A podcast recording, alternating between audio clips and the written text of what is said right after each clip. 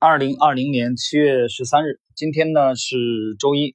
那么沪深股市呢继续强势的震荡整理。那么在上一周的周末啊，基本面、消息面，很多人很有些恐惧，因为出现了哈一些所谓的利空，比如说限定基金的这个募集的规模啊，啊，比如说这个查场外的这个非法配资啊，等等等等。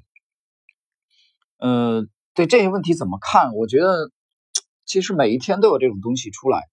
呃，如果你陷在这当中的话，你是很难把投资或者投机做得好的。呃，解答这个问题非常非常简单，答案就在我们整个这个系列的节目当中。就怎么去应对当下的中国 A 股在这个位置，机会和风险到底哪个更大？啊，各路的大神大 V 啊，各路的媒体见仁见智。啊，你比如说有就风格也不一样，你比如说这个时候有看好低估值的所谓的这钢铁啊啊地产，但是也也有继续看好成长股。啊，高阿尔法的，到底怎么去应对呢？我刚才讲了，答案非常简单，答案就在我们整个这个系列的，呃，利弗莫尔回忆录读书笔记的这个当中。我在这里向大家强烈的推荐我解读的这个系列的第五集、第六集、第七集。我觉得第五、第六、第七这三集是我们整个解读的呃这部名著当中的 精华中的精华。这个我在当时讲解的时候已经讲得非常清楚了，我用的那个字是词用的是字字珠玑，所以这三集的内容五六七啊，就是利弗莫尔回忆录读书笔记。我们今天呢，呃，应该是第四十集了吧？今天，今天应应该是第四十集啊，我要没记错的话。那么，我向你强烈推荐，怎么去看穿当下 A 股这个谜团，怎么去应对的。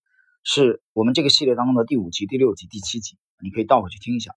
好了，我们进入今天的正式内容啊，应该是第四十集，对应的是本书第二十章的第一部分的内容。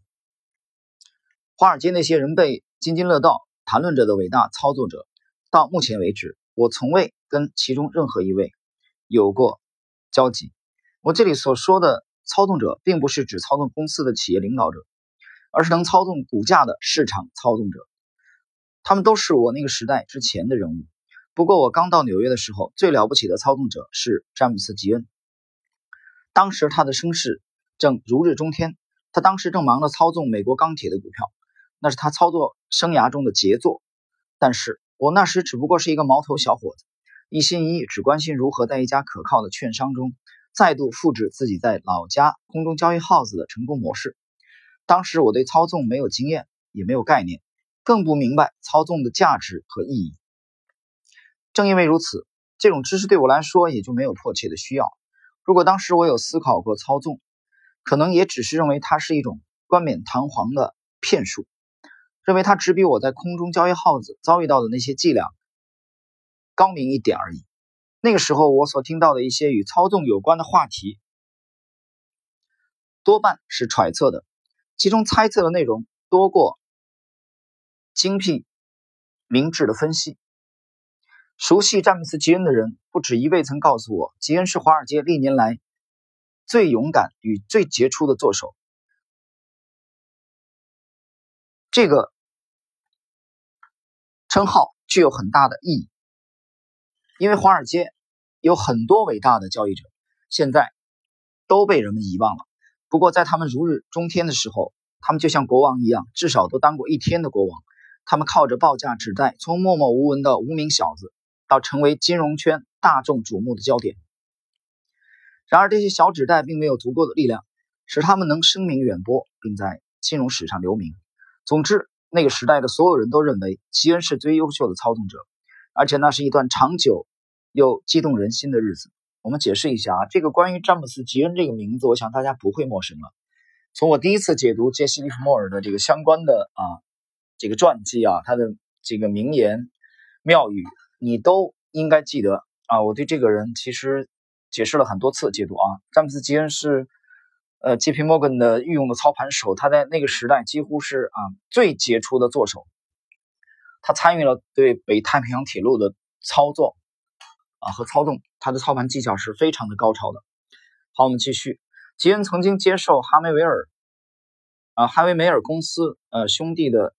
邀请为糖业公司造势，他利用自己对股票市场的了解，以及身为做手的经验和天赋，为哈维梅尔兄弟赚进了大笔财富。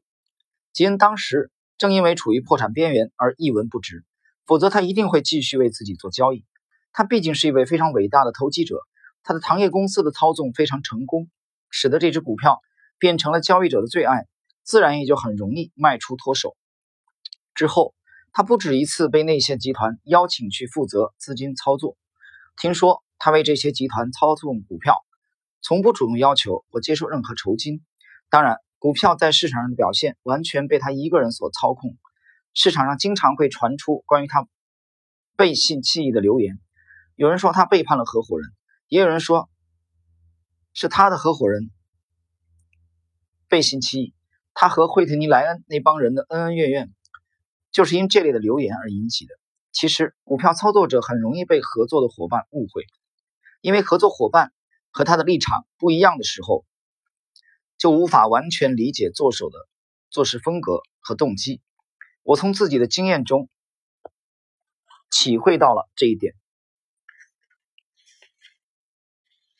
令人遗憾的是，吉恩并没有把他最成功的操纵，也就是在一九零一年春天对美国钢铁的操纵留下一丝的精确记录。据我所知，吉恩从来没有跟摩根先生谈过这件事。摩根的公司透过塔伯特泰勒公司。和吉恩打交道，而吉恩则以这家公司作为自己的大本营。塔伯特·泰勒其实是吉恩的女婿。我可以肯定的是，吉恩从股票操纵中获得了报酬，也获得了无比的乐趣。那年春天，他在自己操纵的股票中交易，也替自己赚进了几百万美元。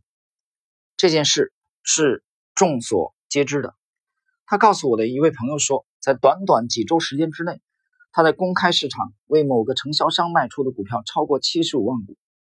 要是你考虑到以下两件事，就会知道这样的成绩确实很好：一是该公司第一次发行新股，而且该公司的总资本额甚至超过美国政府公债总额；第二，吉恩在费心造势的同时，雷德、里兹、莫尔兄弟、亨利、菲利普斯、弗里克和其他钢铁业的巨子。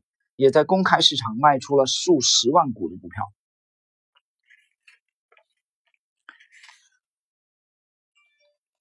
当然，那个时候整体的大势对他有利，不只是市场趋势向上，还有人气和他那无限的财力做后盾，使他能够成功。当时的市场不仅是一个大多头市场，而且那种荣光与人们狂热的心态正处于爆发性的上涨期。这样的情况以后也不太可能会再出现啊！我们想想当下的 A 股啊，是不是有类似的地方？呃，嗯，我们不，我现在还不能讲是最后的疯狂，我不认为现在还是最后的疯狂。我们认为向上的空间依然存在啊！这个我我主要是个股啊，我们其实更看重个股。在知识星球半不同的专栏，我在今天更新了一篇这个一图千金的系列的随笔的第二集，这集内容其实。不长，很简短，但我在前两天做了一个预告啊，很多人或许不够重视。我个人认为今天的这篇随笔非常重要，虽然篇幅很简短，但是它其实指明了方向，指明了当下主流的进攻方向在哪里，到底是高还是低啊？所以这个方向你错配的话啊，那这一轮行情跟你基本上是没有关系的。所以大家可以去尽快的关注一下知识星球的半不红的专栏。但是我这里再次重申，我讲了啊，这个哭着喊着说加这个啊付费申请这个知识星球半不红的专栏是为了要股票，我劝你不要来啊！你付费这种我们也不会批准的，因为星球啊我的星球不推荐股票，我们只讲思路和策略，你连这点耐心都没有。啊，说坐起来认认真真的把这些随笔读下来，反复的读几遍啊，对照软件的图表，提高你看盘的技巧，提高你这个把握强势股票的能力，连这点耐心都没有的人啊，你根本就不用来啊，我们就不要彼此浪费时间了。好，我们继续。不过，在股票市场在极度的膨胀下，终于发生了令人难以。接承受的恐慌。一九零一年，美国钢铁普通股在吉恩的操作下飙升到了五十五美元。然而，在一九零三年恐慌时跌到了十美元，一九零四年再跌到了八十七欧啊，八分之一美元。我们无法分析吉恩的巧妙操盘手法，因为找不到他的著作，也没有详细的交易记录。如果能了解他如何操控联合同业，那一定非常有趣。例如，开始的时候，罗杰斯和威廉·洛克菲勒企图在市场上脱手他们多余的股票，结果失败了。最后，他们来找詹姆斯·吉恩帮忙造势，他也同意了。别忘了，罗杰斯可是当时华尔街数一数二的人物，而威廉·洛克菲勒则是整个标准石油集团中最大胆的投机客。他们可以调动大笔的资金，拥有显赫的声望，而且在股票市场中也有多年的经验。即使这样，他们还是不得不求助于吉恩。我会这样的强调，是要让你知道，有些操作的工作确实。需要由专家来执行。联合同业曾经是一只被人大力吹捧的股票，是美国最大的资本家所支持的股票。但是在当时，除非他们愿意损失一大笔的钱财和声望，否则根本卖不出去。罗杰斯和洛克菲勒有足够的智慧，看懂只有吉恩才能够帮助他们。詹姆斯·吉恩接受了他们的邀请，并立即开始工作。这个时候，市场正处于大多头行情下，因此他可以在面值附近。卖出二十二万股的联合同业，当他把内部人士的持股全部脱手之后，大众仍不停的买进，于是价格又上涨了十个点。事实上，内部人士手中的股票全部脱手之后，由于看到大众的买盘如此积极，因此他们也开始看多。当时市场中流传着另一种说法：罗杰斯建议吉恩做多联合同业，实际上是想倒货给吉恩。但这样的说法实在令人难以相信，因为像罗杰斯这样精明的人。肯定知道，吉恩不会是一只任人宰割的羔羊。吉恩的操作手法就如同过去的模式，也就是说，在股票大幅上涨之后，开始回档之时，便大量脱手持股。